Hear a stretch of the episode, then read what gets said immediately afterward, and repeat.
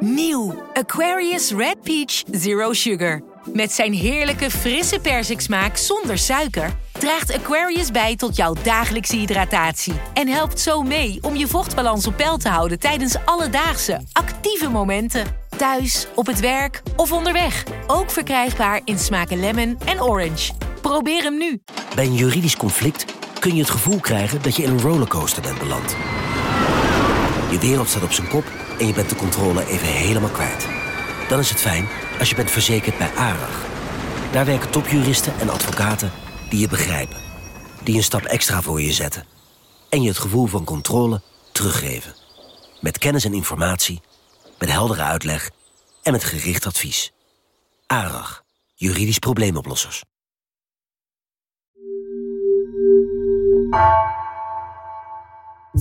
Vanaf de redactie van NRC het verhaal van vandaag. Mijn naam is Floor Boon.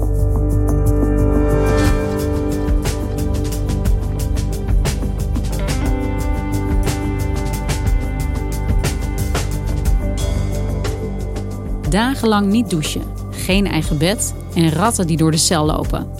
Het gevangenissysteem in België is berucht en staat internationaal zelfs bekend als onmenselijk. Daar wil de Belgische regering verandering in brengen.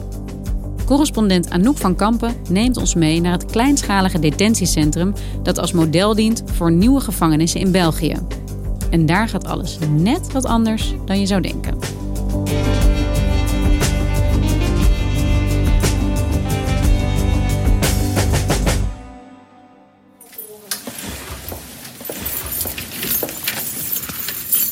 Laatst was ik langs in een gevangenis in België, in Ruiseleden, ligt in West-Vlaanderen. En ik was langs in het Penitentiair Landbouwcentrum, het PLC van uh, Ruiseleden, en kreeg daar een rondleiding. Goedemorgen. Ja. In het PLC zitten 58 gedetineerden die de directeur zware mannen noemde. Dat zijn de mannen die de meeste hulp nodig hebben eigenlijk. Uh, veroordeeld voor zedenfeiten of ze hebben al heel lang vastgezeten en zijn een beetje hun voeling met de, met de maatschappij kwijt. Of het zijn draaideurcriminelen met uh, ja, verslavingsproblematiek die eigenlijk uh, steeds weer in de gevangenis belanden. En ik kreeg daar een rondleiding van twee gevangenen, Bjorn en Chauncey. Wanneer komt de er al zicht op? Eind februari begin maart normaal gezien. Maar die gevangenis was niet echt wat je zou verwachten van een gevangenis. Er waren geen hoge hekken of uh, overal tralies. De gevangenen, uh, Bjorn en Chauncey, die, die hadden sleutels bijvoorbeeld... waardoor ze van de ene naar de andere ruimte kunnen. Er stonden uh, muurtjes om het complex heen, maar niet veel hoger dan dat ik zelf ben. Het was een complex met, met grasvelden en een boomgaard en koeien in een stal. de hekken die eromheen zitten, die staan ook heel vaak open... En ook binnen zijn er geen tralies. Van tralies zie je er niet veel behalve dit hier. Dus je hebt open slaapkamers, gezamenlijke televisiekamers, een datbord, een fitnessruimte. Ze organiseren feestjes, wel zonder alcohol. Dus ja, het is eigenlijk totaal niet wat je zou verwachten van een, uh, van een gevangenis. Tot nu toe is dit het enige detentiecentrum uh, met dit model in België. Maar dit moet eigenlijk de toekomst worden van het gevangenissysteem in België dat nodig toe is aan uh, vervanging. Dit klinkt ja, inderdaad niet als een gevangenis, zoals jij zegt, maar als een plek waar mensen met elkaar samenleven. Jij zegt dat het gevangenissysteem in België toe is aan vervanging. Hoe ziet dat er op dit moment uit? Het gevangenissysteem is vergelijkbaar met wat je in de meeste landen hebt. Dus uh, klassieke gevangenissen, grote gebouwen waar mensen in cellen achter slot en grendel worden geplaatst. Heel anders dus dan dit centrum. En op dit moment worden op die manier bijna 11.000 mensen in, in klassieke gevangenissen vastgehouden in België. Je zegt een soort klassiek systeem, misschien zoals we dat dan ook in Nederland kennen. Maar wat gaat er dan precies verkeerd in België? Ja, het systeem loopt een stuk minder succesvol dan, uh, dan in Nederland. De gevangenissen in België kennen eigenlijk al sinds de jaren 80 aanzienlijke problemen. Ze zijn er ook al meermaals voor op de vingers getikt vanuit Europa. Het Anti-Folter-comité, het CPT van Europa, heeft in de rapporten regelmatig geschreven dat het uh, onmenselijk en vernederend is uh, wat er allemaal gebeurt in Belgische gevangenissen. De Belgische regering komt binnen 24 uur bijeen voor overleg over de toestand in de gevangenissen. Afgelopen nacht kwamen gedetineerden in opstand in een gevangenis in het Vlaamse Merksplas. De gevangenen protesteerden tegen hun behandeling. En je kan eigenlijk ja, onderverdelen in vier grote problemen die er zijn in, uh, in de Belgische gevangenissen. De gebouwen zijn heel oud, soms echt nog uh, uit de 19e eeuw. Um, vervallen, niet goed onderhouden. Daardoor zit er bijvoorbeeld schimmel op de muren. Of in sommige gevangenissen lopen zelfs ratten rond. In de gevangenis van Forst, een van die oude gevangenissen, moeten momenteel 70 gedetineerden gebruik maken van één toilet omdat alle leidingen verstopt zijn. Dus dat is een probleem. Daarnaast zijn ze overvol. Um, er zijn veel te veel gevangenen die in te krappe cellen bij elkaar moeten zitten. Uh, vaak bijvoorbeeld met z'n drieën in één cel die voor maximaal twee bedoeld is, waardoor mensen op een matras op de grond slapen. Er hebben ook regelmatig Belgen in Nederlandse gevangenissen gezeten, omdat er geen plek meer was in België. En door die overbevolking zijn de cipiers eigenlijk overbelast. Er is een gebrek aan cipiers die ook nog eens voor meer mensen moeten zorgen. Uh, en die gaan daardoor heel vaak staken. There have been dramatic scenes in Brussels with striking prison wardens bursting into the Belgian Justice Ministry building. Baton wielding riot police had to force them out. Met als gevolg weer dat uh, gedetineerden dagenlang binnen zitten in hun cel, uh, niet kunnen luchten, niet kunnen douchen, te laat hun eten krijgen. En dat gebeurde bijvoorbeeld ook in de zomer, dat ze in een bloedhete cel zitten waar een open toilet in zit en daar dus 24 uur per dag in zitten. En dan is er tot slot nog psychologische hulp, die is eigenlijk ook heel vaak niet beschikbaar. Uh, ook niet voor gedetineerden met een geestesstoornis, die best wel vaak worden opgesloten in een gewone gevangenis, omdat er ook een gebrek is aan uh, gespecialiseerde plekken in uh, psychiatrische gevangenissen. Dit klinkt wel heel erg extreem allemaal. Goed, als je het hebt over straffen, een van de kernen daarvan is vaak vergelding. Uh, maar tegelijkertijd is het tegengaan van recidive, dus dat mensen opnieuw de fout ingaan, ook een belangrijk component van straf. Hoe staat het met die recidive in België in zo'n ja, totaal overbelast systeem dat jij hier schetst? Ik heb gesproken met de minister van Justitie, Vincent van Quickenborne. En die vertelde me eigenlijk dat er geen exacte cijfers zijn van recidive in België. Uh, u zult mij zeggen, als goede Nederlandse, wat zijn de cijfers? Dan moet ik u zeggen, ik weet het niet. We hebben zelfs geen recidive monitor in ons land. Nu pas gaan we dat ontwikkelen. Maar het is wel duidelijk dat er een probleem is. Want ze weten dat 50 tot 70 procent van de gedetineerden ongeveer eerder vastgezeten heeft. De studies wijzen op dat we toch op recidive zitten van 50, 60, 70 procent. Dat is verschrikkelijk. Dat we zeggen dat mensen eigenlijk in de gevangenis nog slechter worden dan dat ze erin gegaan zijn. Er zijn op dat gebied dus eigenlijk ook een aantal problemen. Het eerste is, omdat die gevangenissen zo vol zitten, uh, krijgt eigenlijk iedereen die onder de drie jaar celstraf krijgt opgelegd, gaat niet de gevangenis in. Dus die krijgt een enkelband, wordt naar huis gestuurd en ziet de binnenkant van de gevangenis in principe niet. Ja, met het gevolg dat je dus iemand terugstuurt naar dezelfde omgeving, zonder hulp, zonder begeleiding. En dat helpt niet echt om te voorkomen dat iemand misschien uh, weer de fout ingaat. Aan de andere kant, de mensen die in de gevangenissen zitten, die krijgen dus weinig begeleiding. En als die naar buiten komen, zijn ze dus eigenlijk slecht voorbereid op wat ze daar te wachten staat. Wat wel een opvallend gevolg is van dat dus mensen onder de drie jaar uh, niet in de cel belanden. Er ontstaat een soort strafinflatie, waarin rechters uh, mensen drie jaar en bijvoorbeeld een maand gaan opleggen, omdat ze dan zeker weten dat die mensen tenminste in de cel belanden. En dus het indirecte gevolg daarvan is weer dat er juist toch weer meer mensen in de cel belanden. Het is een soort visuele cirkel eigenlijk die je ook schetst, waarin de problemen alleen maar groter worden. Is dit een groot thema in België? Maken mensen zich er druk over? Ja, het, het belandt in het nieuws. Je hoort erover. Maar uiteindelijk verandert er al jaren weinig. En deze maand zag je ook dat de cipiers weer aan het staken waren. Dat er weer nieuws naar buiten kwam over gevangenissen waar uh, een hele vleugel van één douche gebruik moet maken. En de minister zei ook eigenlijk van ja, je wint er geen stemmen mee. Het interesseert de meeste mensen niet. Het is een soort vergeetput, het gevangenissysteem. En daardoor is het, is het best wel lang blijven liggen. En hij zei ook, ja, dat is onterecht. Want uiteindelijk een slecht, los voor de mensen zelf, uh, dat het niet zo menselijk is, zorgt een slecht draaiend gevangenissysteem er ook voor dat er meer onveiligheid is. Dus een jaar geleden is een nieuw kabinet aangetreden en daar hebben ze besloten, we gaan er iets aan doen. We gaan weer uh, meer investeren in justitie en ook in het gevangenissysteem. En dus nu is er voor het eerst echt een uitgebreid plan bedacht om structureel iets te doen aan de problemen die er zijn. En wat is het plan? Hoe willen ze dit gaan oplossen of in ieder geval aanpakken? Ze hebben meer budget uitgetrokken. Er is dit jaar al bijna 36 miljoen euro meer beschikbaar voor het gevangenissysteem dan vorig jaar. En er is eigenlijk een hele lijst uh, vernieuwingen aangekondigd. Een van de voornemens is om het strafwetboek aan te passen. Daarin ligt nu heel erg de focus op uh, gevangenisstraffen. En ze willen meer gaan focussen op alternatieve straffen, zoals werkstraffen of boetes. Volgens de minister worden er nu nog veel te veel gevangenisstraffen uitgesproken. Bijvoorbeeld voor mensen die een lockdownfeestje hebben gehad. En de covid-tijd, de covid-periode, coronaperiode, werden mensen veroordeeld van ja, een boete van 1000 euro plus twee maanden gevangenisstraf. Voor heel veel misdrijven heeft het echt geen zin om mensen naar de gevangenis te brengen. Hè? Een ander onderdeel van het uh, plan is wel om gewone gevangenissen bij te bouwen. En daarnaast gaan ze cipiers eigenlijk onderverdelen in een deel dat de klassieke bewaking doet. En een ander deel dat meer op begeleiding gericht is. Dus dat zijn mensen die meer een sociale achtergrond bijvoorbeeld hebben.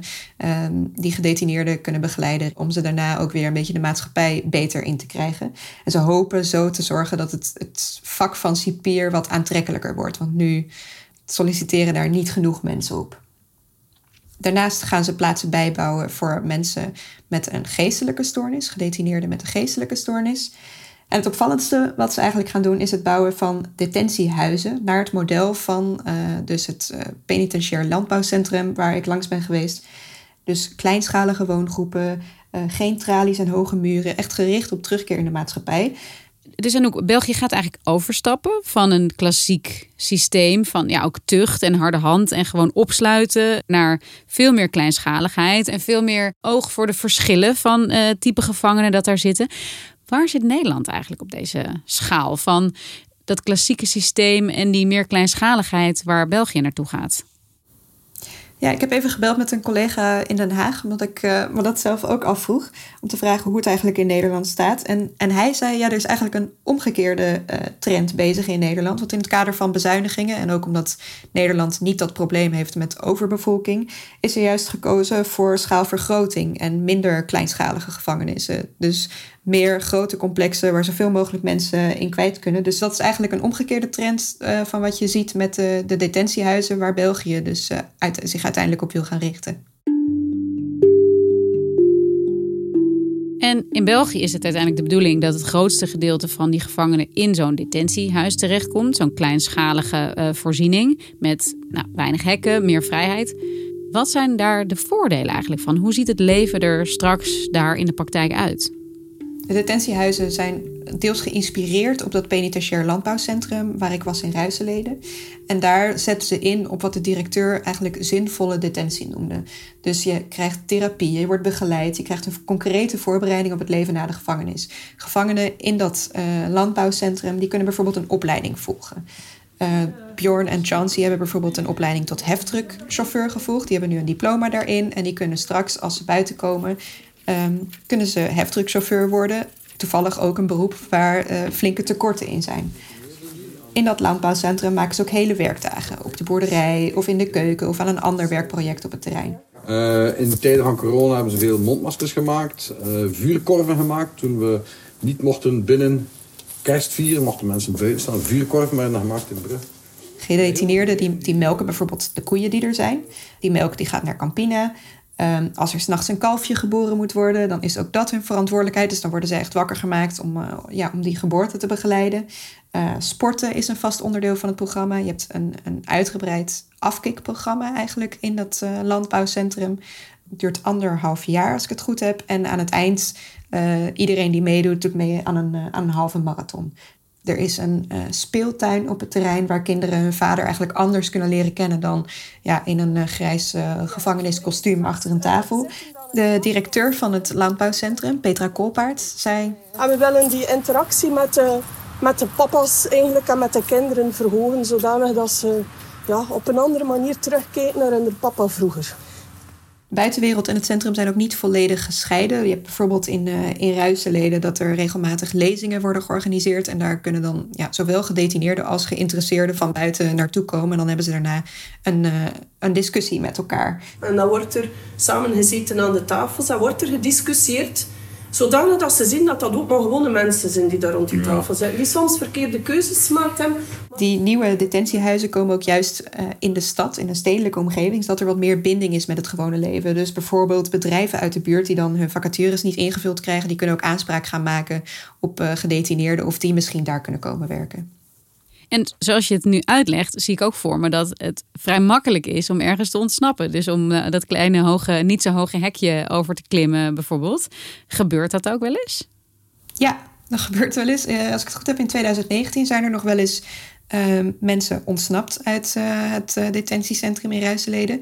Maar ja, Chauncey, die ik daar sprak, die zei van ja, dat kan wel, maar we hebben er allemaal niet zoveel aan. Want het gevolg is dat je terug moet naar een gewone gevangenis. En misschien wel extra straf krijgt opgelegd. Dus eigenlijk plaats je jezelf nog verder achteruit. En dus eigenlijk relatief gezien, voor ja, hoe makkelijk het theoretisch is om te ontsnappen, gebeurt het best wel weinig, omdat ze weten wat de gevolgen daarvan zijn. En dit gaat dan over een groep die ook kan worden aangesproken op de eigen verantwoordelijkheid. En dus ook inziet dat eh, ontsnappen niet in hun voordeel is. Maar hoe zit het met de echte ja, uh, staatsgevaarlijke criminelen of met terroristen bijvoorbeeld? Kunnen die ook terechtkomen in dit soort voorzieningen?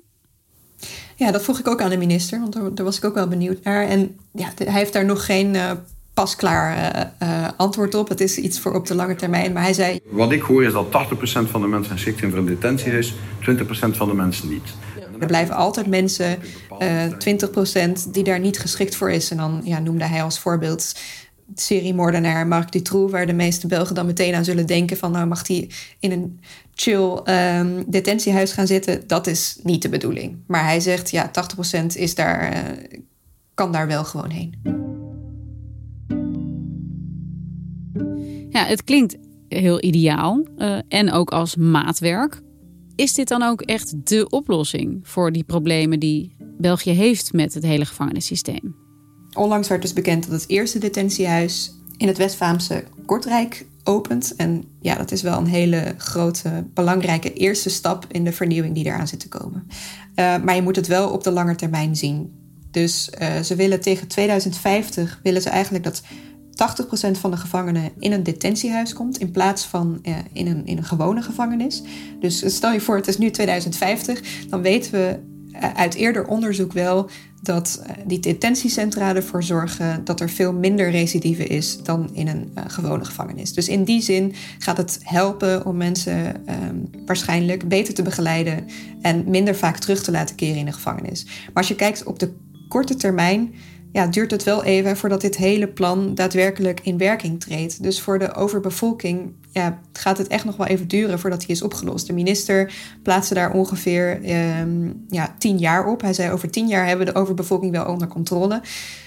Het is logisch, als je er nu pas echt heel actief aan begint, dat het allemaal wel even duurt voordat het uh, zover is. Maar je kan je voorstellen dat dat ja, voor de mensen die nu in de gevangenis zitten, en dan bedoel ik zowel gedetineerden als cipiers, uh, niet snel genoeg komt. Nee, dus het is ook een kwestie van de lange adem. Um, voor de gedetineerden klinkt het wel alsof hun omstandigheden erop vooruit gaan. Wat vinden de Belgen hier eigenlijk van? Is het politiek überhaupt nog omstreden geweest om deze veranderingen door te voeren? Of omarmt iedereen deze plannen van de minister? Eigenlijk is het er opvallend weinig over gegaan. Uh, de laatste tijd heb ik wel weer meerdere keren nieuws gezien over, uh, um, over de problemen in de gevangenis. Maar het gaat eigenlijk relatief weinig over deze plannen. Misschien ook wel omdat ze ja, uiteindelijk wat verder uh, in de toekomst liggen. Dus het is ook nog niet zo omstreden. Het is niet dat, dat er uitgebreid debat over is geweest in de Kamer. Wat je wel merkt is dat op de plekken waar die detentiecentra gaan komen... of waar ze die willen plaatsen... dat mensen het er wel moeilijk mee hebben. Dan zie je een beetje het not in my backyard fenomeen. Mensen denken allemaal leuk en aardig, die detentiecentra. Maar ik wil, ik wil ze niet als buren hebben. Uh, en dat het dus nog best wat moeite kost om de buurt te overtuigen om zo'n uh, centrum daar te plaatsen. In Kortrijk is bijvoorbeeld behoorlijk wat uh, buurtoverleg uh, nodig geweest om de mensen zover te krijgen om, uh, om het detentiecentrum daar te plaatsen. Maar het is ook wel bewust dat het eerste er in Kortrijk is gekomen. Want de minister van Justitie, Vincent van Quickenborne, is ook burgemeester van Kortrijk. Dus hij zei zelf ook, ja, ik wil het goede voorbeeld geven. Ik ben er echt van overtuigd dat eenmaal het functioneert, ben ik ervan overtuigd dat mensen uit de buurt vrijwilliger zullen worden in het detentiehuis. Ik ben ervan overtuigd dat dat een heel boeiend experiment wordt. Ja. Waar we binnen hier een tien jaar gaan zeggen, tja, dat was het begin van iets nieuws.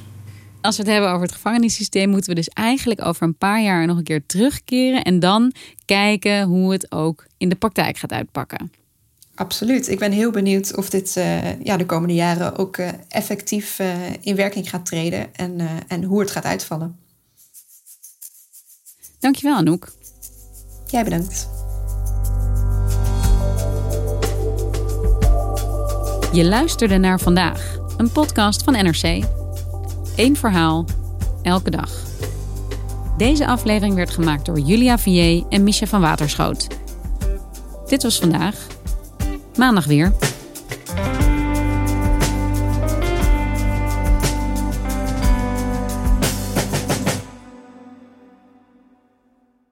Je hebt aardig wat vermogen opgebouwd.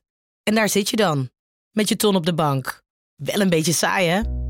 Wil jij, als belegger, onderdeel zijn van het verleden of van de toekomst?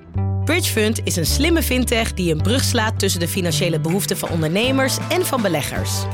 Dus wie belegt bij Bridgefund krijgt niet alleen een mooie vaste rente, maar brengt ook ondernemers in beweging. Echt waar, met die ton kan je zoveel betere dingen doen. Bridgefund. Make money smile.